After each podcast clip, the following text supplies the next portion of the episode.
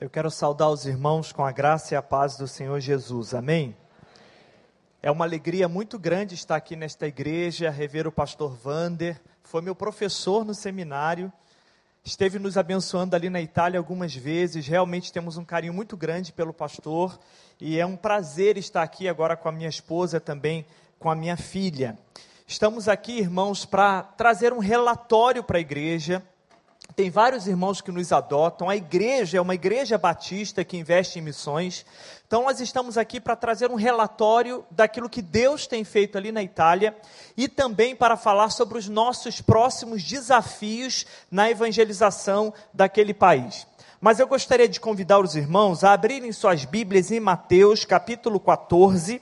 Nós leremos do versículo 13 ao versículo 21.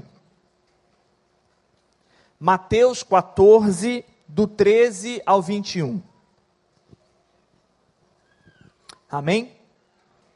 Diz assim a palavra do Senhor: A primeira multiplicação dos pães e dos peixes. E Jesus, ouvindo isso, retirou-se dali num barco para um lugar deserto apartado.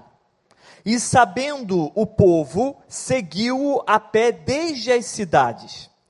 E Jesus saindo, viu uma grande multidão e, possuído de íntima compaixão para com ela, curou os seus enfermos. E sendo chegada a tarde, os seus discípulos aproximaram-se dele, dizendo: O lugar é deserto e a hora é já avançada. Despede a multidão para que vão pelas aldeias e comprem comida para si. Jesus, porém, lhes disse: não é mister que vão, dai-lhes voz de comer. Então eles lhe disseram: Não temos aqui senão cinco pães e dois peixes. E ele disse: Trazei-mos aqui. Tendo mandado que a multidão se assentasse sobre a erva, tomou os cinco pães e os dois peixes, e erguendo os olhos ao céu, os abençoou e partindo os pães, deu-os aos discípulos e os discípulos à multidão. E comeram todos e saciaram-se, e levantaram dos pedaços que sobejaram doze cestos cheios. E os que comeram foram quase cinco mil homens, além das mulheres e das crianças. Eu gostaria de dar um tema para a mensagem, ao testemunho desta manhã o que Jesus espera da sua igreja. O que Jesus espera de mim, o que Jesus espera de você, o que Jesus espera da igreja do recreio. Vamos orar, vamos falar com o Senhor para que Ele continue tocando os nossos corações. Pai eterno, nós, nós queremos louvar, queremos bendizer o Teu nome, porque o Teu nome, Senhor, está acima de todo nome. Neste momento, nós consagramos as nossas mentes ao Senhor. Pai eterno, que nós possamos entender cada palavra que tem sido ministrada neste culto. E que estas palavras possam entrar no nosso coração, nós possamos ficar engravidados destas palavras, Senhor, para que nós possamos agir porque o que o Senhor espera de cada um de nós é que nós saiamos da teoria e que nós possamos agir, ó Deus, através das nossas vidas, que o Teu Espírito Santo possa fazer uma grande obra. Continue falando. Fale, ó Deus, agora, Senhor, sobre os desafios da Europa, sobre os desafios da Itália, Senhor, para que esta igreja também se envolva, para que esta igreja pense na Itália, pense na Europa, Senhor, para que nós possamos nos sentir mais amparados, protegidos, porque a luta é grande, sobretudo, Senhor, a luta espiritual. Abençoa-nos, portanto, nesta hora, em nome de Jesus. Amém. O que Jesus espera da sua igreja? Neste texto, nós podemos destacar pelo menos três coisas que Jesus espera da sua igreja. Mas antes eu gostaria de lembrar com os irmãos qual o significado original, originário da palavra igreja. Igreja vem do grego eclesia, que quer dizer os chamados para fora ou convocação.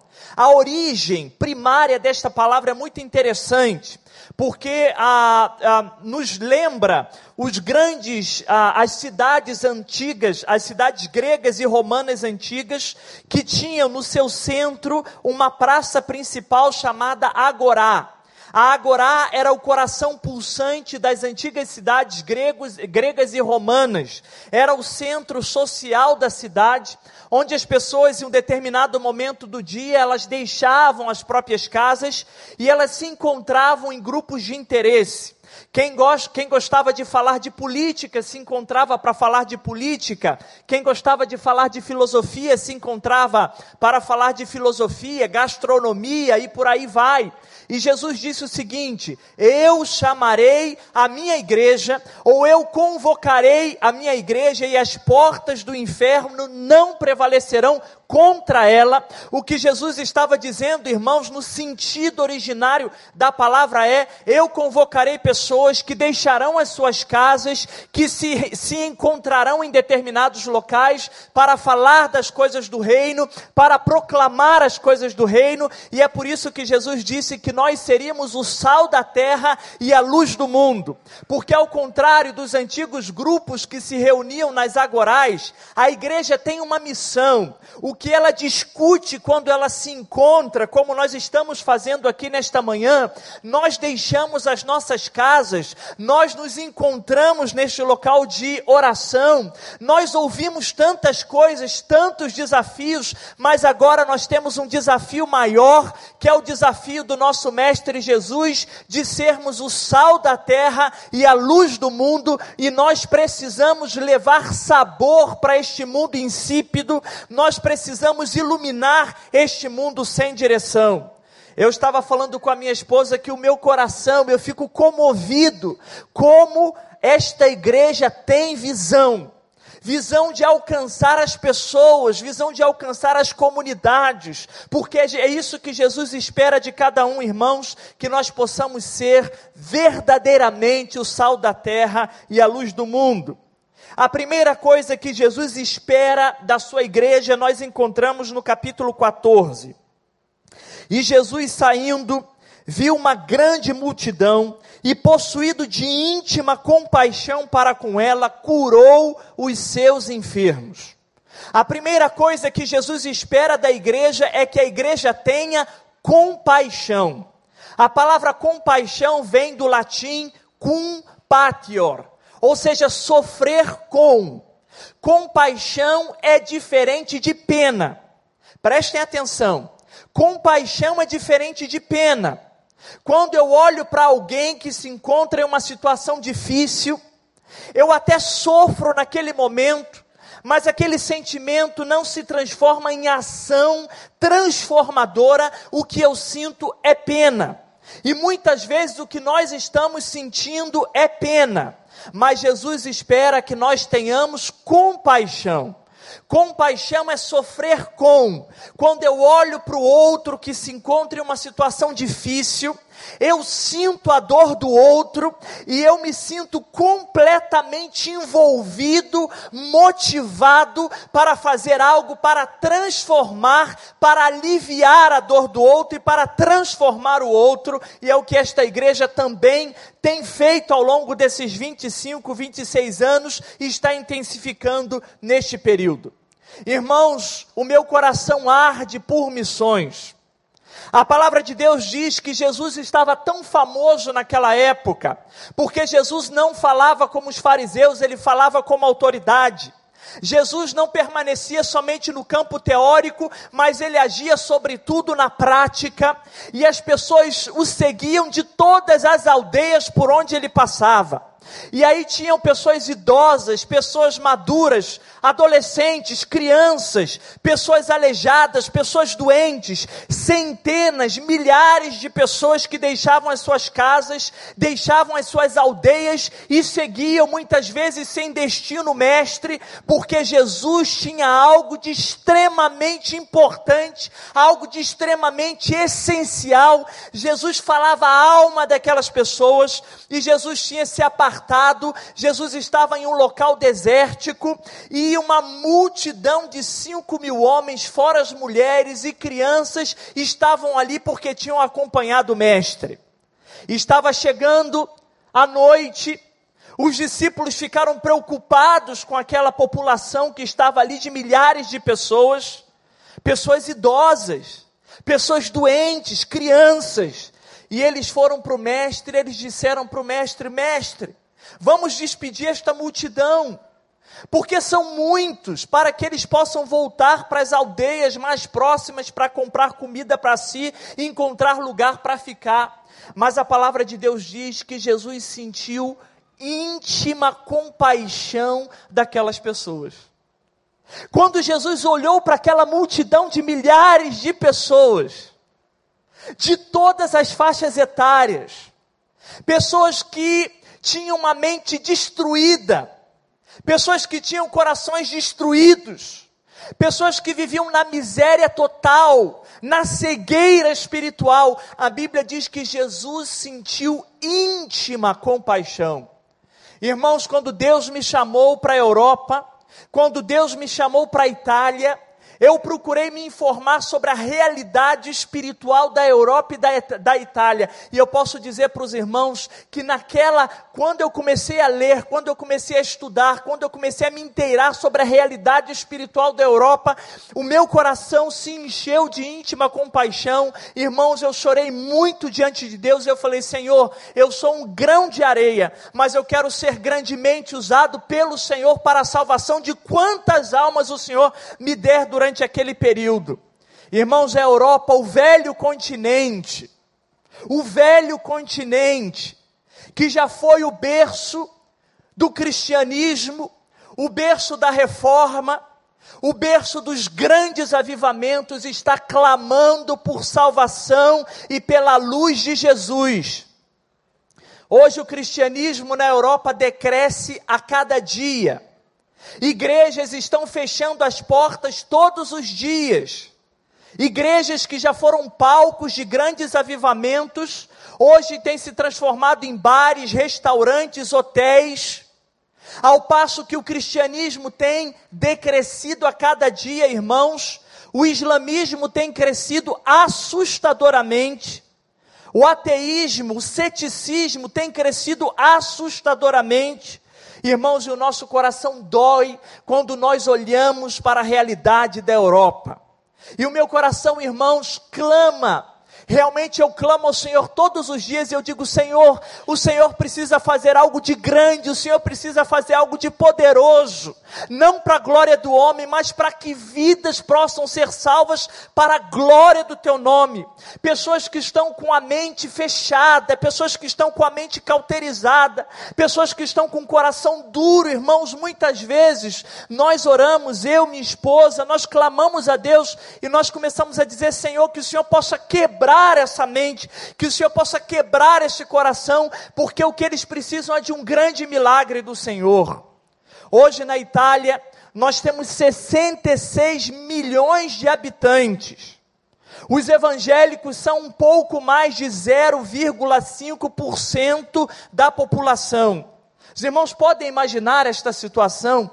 66 milhões de habitantes, a Itália é super povoada, com um pouco mais de 0,5% da população. Agora preste atenção: os islâmicos na Itália já são quatro vezes maior do que os evangélicos.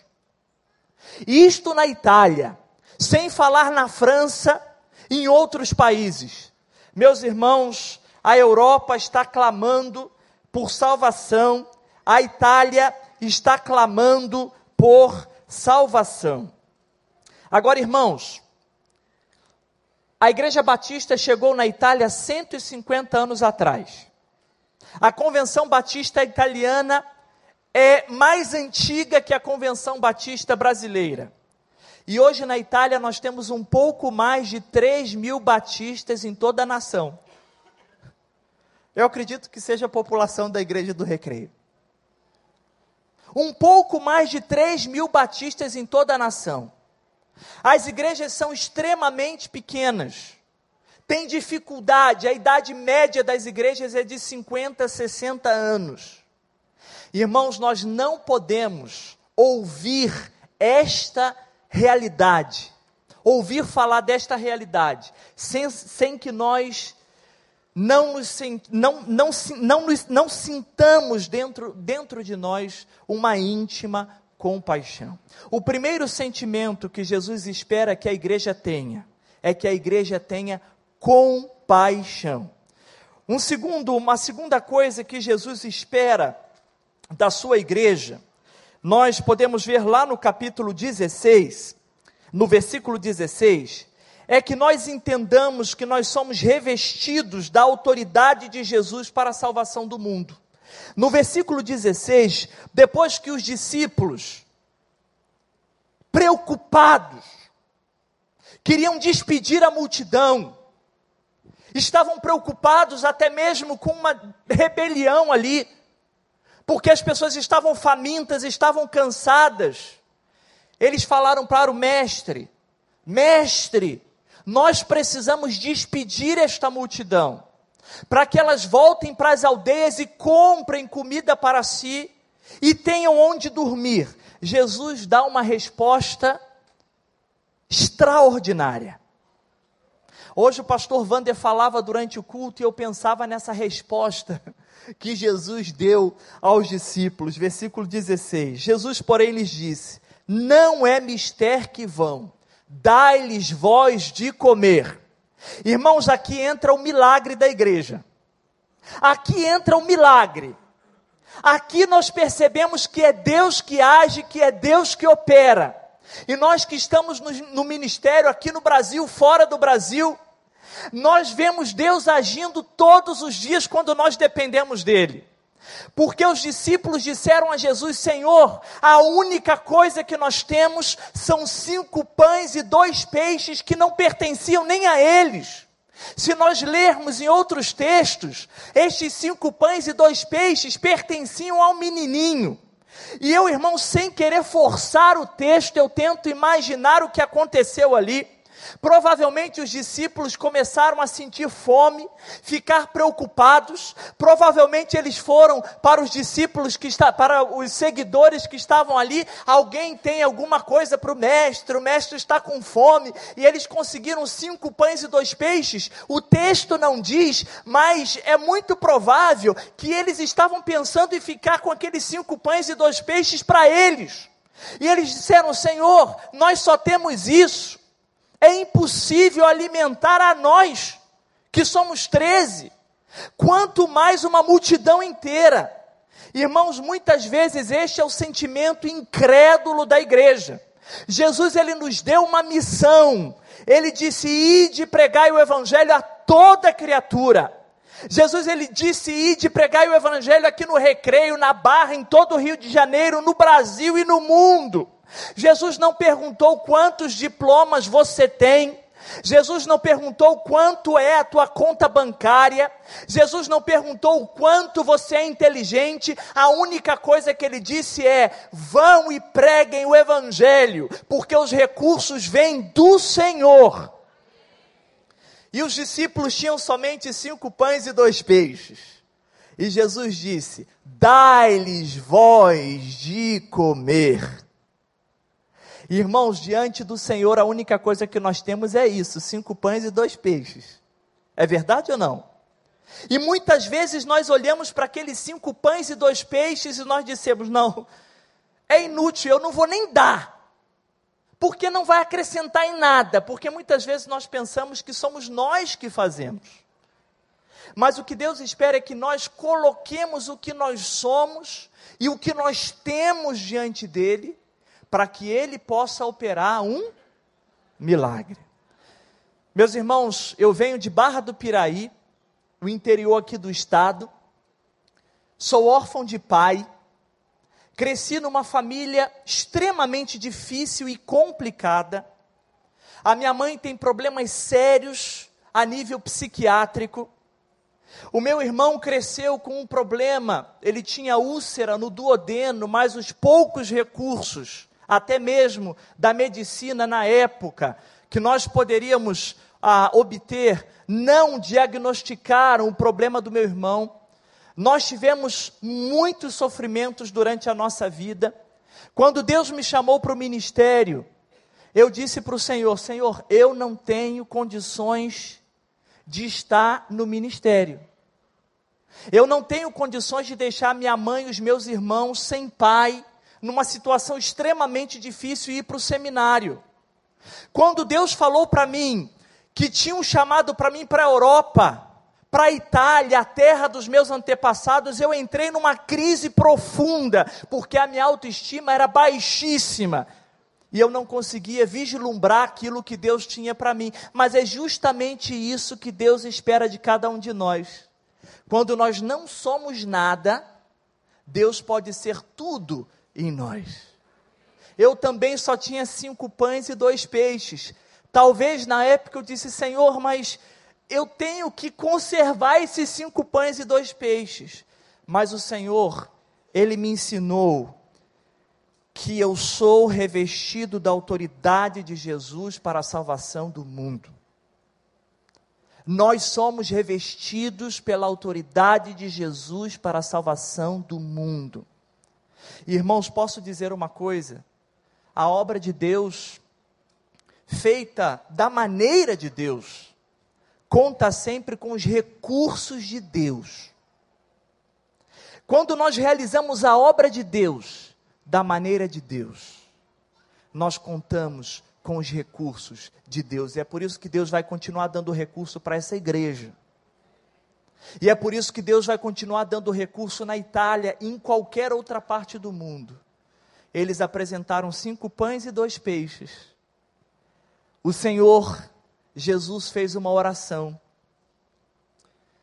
Entregou os cestos vazios aos discípulos. Eu tento imaginar a cena porque é lindo demais, pastor.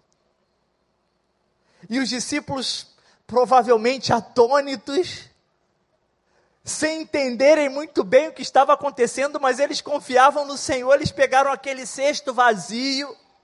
Vamos, o Senhor está mandando ir. E à medida que eles davam os passos, eles viam, e o cesto enchia, e à medida que as pessoas pegavam pães, pegavam peixes, o cesto enchia e enchia sempre mais, e com certeza eles glorificaram o nome de Deus. E eles viram que o que Deus queria não eram os cinco pães e dois peixes. O que Deus queria era a motivação do coração deles, que eles estivessem fazendo a coisa de, de Deus da maneira de Deus. Agora nós podemos aprender uma terceira coisa, irmãos, neste texto. O que Deus espera da sua igreja? O que Ele quer que nós entendamos? Ele quer que nós entendamos que servimos a um Deus que cuida das nossas coisas quando nós cuidamos das coisas dele. Deus cuida das nossas coisas quando nós cuidamos das coisas dele. Lá no versículo 20, a palavra de Deus diz assim: E comeram todos, e saciaram-se, e levantaram dos pedaços que sobejaram doze cestos cheios. Agora prestem atenção, aqui nós temos Jesus, movido de íntima compaixão. Jesus queria abençoar aquelas pessoas. E ele sabia que os recursos vinham do céu. De um outro lado, nós tínhamos os discípulos, atônitos, preocupadíssimos com aquelas pessoas, e tentando de uma forma reter os cinco pães e dois peixes. Olha só o abismo de mentalidade. Por isso que a Bíblia diz que nós temos que ter a mente de Cristo. Nós temos que pedir que Deus instaure em nós a cada dia a mente de Cristo, para que nós possamos pensar como o Senhor e agir como o Senhor. Mas eles obedeceram. E muitas vezes, irmãos, o que às vezes nós analisamos a situação e fazemos muito, muito mais por obediência, porque nós cremos, do que por vontade motivação, motivacional. Mas algo interessante é que os discípulos, eles tinham uma característica vital. Eles eram obedientes. Erraram, mas eles eram obedientes. Eles conheciam o Mestre. Eles sabiam do que o mestre era capaz. Afinal de contas, Jesus já tinha acalmado tempestade, ressuscitado morto, curado leproso, expulso, expulsado demônio, demônios. Eles tinham visto milagres. Eles obedeceram. Jesus multiplicou, deu de comer para cinco mil homens, fora mulheres e crianças. E quantos cestos cheios sobraram? Doze. Doze cestos. Quantos apóstolos tinham? Doze apóstolos. Sabe, e não é teologia da prosperidade isso não, tá? Sabe o que Jesus queria ensinar para eles? Primeiro, que o recurso vem do céu. Segundo, que Deus não deve nada para ninguém. Jesus, Ele abençoa a nossa vida. Ele abençoa o nosso casamento, Ele abençoa a nossa família, Ele cuida de nós quando nós cuidamos das coisas dele. Amém? Eu me lembro que eu cheguei em Mantova. Primeira vez que eu fui para Mantova, eu era ainda seminarista do primeiro ano. Pastor Wander lembra disso, né? Do primeiro ano. Magro, que dava dó, agora eu estou. Magérrimo. Tinha 19 anos. Deus tinha colocado um amor forte, profundo no meu coração pela Itália. Eu fui até a Junta de Missões Mundiais procurar informação sobre a Itália, não conhecia muito bem. Aí eu encontrei no saguão da junta antiga o pastor Valdomiro Timichak, ele falou: Oi jovem, o que você está fazendo aqui? Eu disse: Olha, pastor, eu quero informação. Nem sabia quem era pastor Valdomiro Timichak. Ah, eu estou aqui porque eu quero informação sobre a Itália. Ele me chamou no gabinete dele e começou a falar para mim sobre a Itália. Pegou uma carta do missionário que tinha acabado de chegar lá, me deu a carta. Eu li a carta, irmãos, me debulhei em lágrimas quando eu li uma frase que dizia assim: A cidade de Mantova, a 100 quilômetros da cidade de Ferrara, está clamando por um pastor. O meu avô nasceu em Mantova. A minha família deixou a cidade de Mantova para vir para o Brasil. E desde o primeiro ano do seminário, eu servi a Deus como missionário voluntário. Primeiro, segundo, terceiro e quarto ano, missionário voluntário da Junta de Missões Mundiais na Itália. E em 2002, eu fui como missionário da junta efetivo, formado para a Itália. Eu me lembro, irmãos, que eu chegava naquela cidade, eu ia para a praça pública, e eu olhava aquelas pessoas diferentes, aquela língua diferente, o clima diferente, comida diferente, uma opressão satânica terrível. Eu dizia, Deus, eu não vou conseguir nada não. Não vou conseguir fazer nada não, é muito difícil, é maior do que eu isso. E eu andava por aquelas ruas, e Deus ministrava ao meu coração. Deus falava ao meu coração, Deus renovava as minhas forças. Nós conseguimos reunir alguns brasileiros, organizamos a igreja, com pouco mais de 10 brasileiros. Não conseguimos alugar nenhuma salinha à vista, porque ninguém alugava para crente. Naquela época não tinha crente na cidade. Nós nos reunimos no porão de um prédio, não tinha nem janela, só tinha uma porta. Irmãos, o verão era tão quente que você podia puxar o suor no chão com o rodo. E nós nos reuníamos ali, não tinha nenhum italiano. E nós orávamos a Deus, nós buscávamos a face de Deus, irmãos, chorávamos. Nós dizíamos, Senhor, nós estamos aqui, não sabemos por quanto tempo, mas queremos fazer a diferença. E Deus foi trazendo um, Deus foi trazendo outro, foi trazendo outro. Nós saímos dali e hoje a igreja de Manteva é uma igreja com mais de 200 membros. É já uma das maiores igrejas batistas da Itália, como disse o pastor Vander, tem quase 10 nacionalidades ao interno da igreja. Quando eu prego a impressão, pregava, a impressão é que eu estava falando para o mundo. A igreja de Mantova, ela não ficou ali no, nos quatro muros da igreja, porque a visão da igreja é missionária.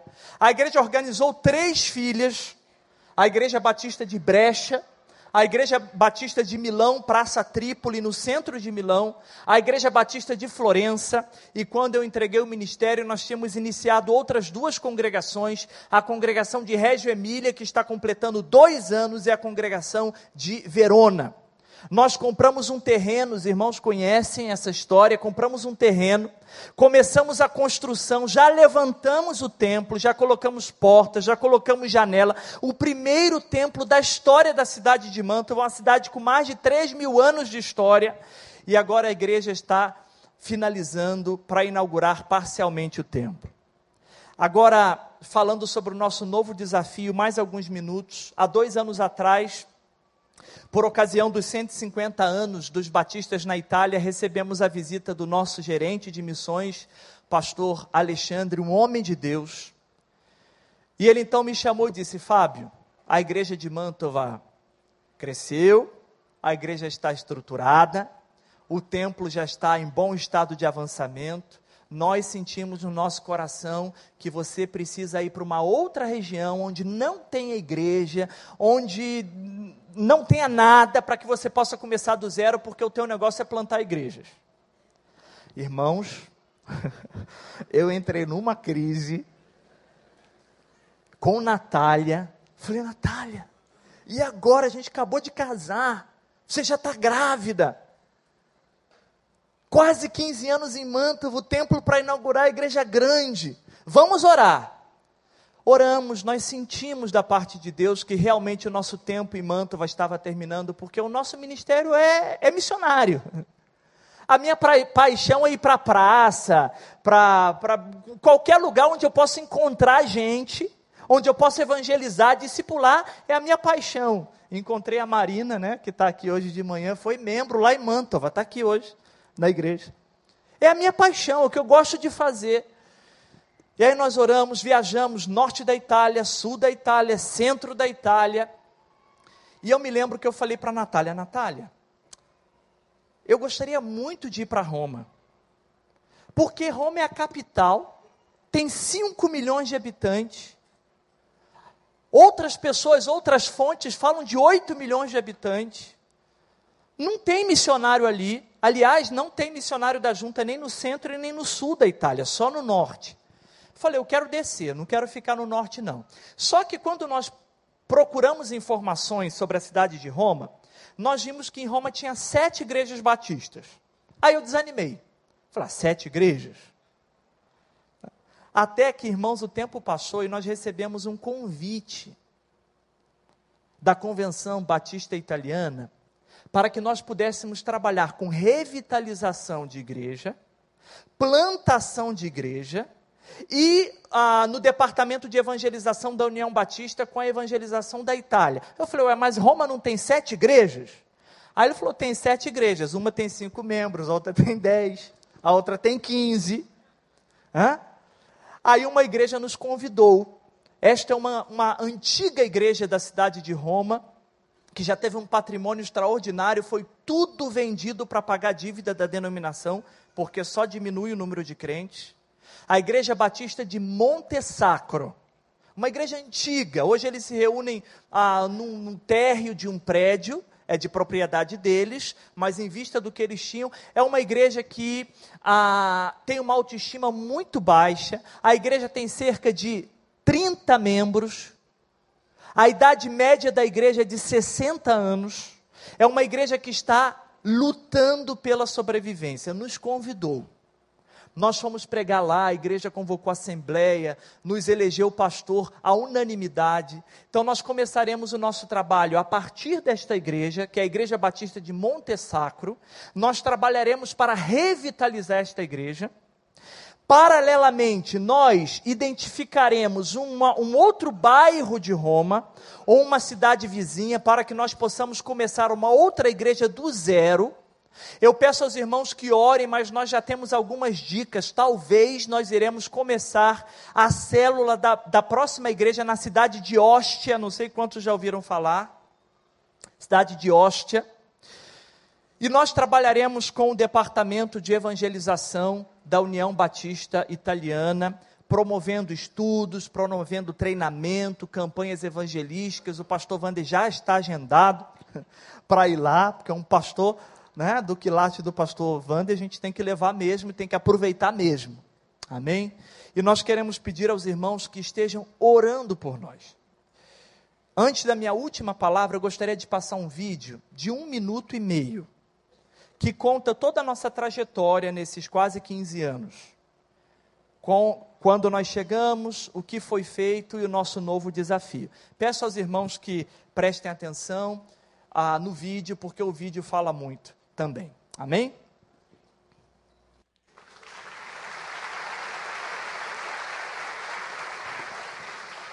Amém. Deus usa os cinco pães e dois peixes, né? Não sabemos como, porque é mistério de Deus. Eu quero agradecer muito a essa igreja pelo carinho. Eu sei que os irmãos oram, que os irmãos investem no nosso ministério. Queremos convidar os irmãos, se passarem pela Itália, manda um e-mail, liga, venham conhecer o nosso trabalho. Com certeza os irmãos serão profundamente ah, edificados e envolvidos ainda mais para orar por nós. Amém?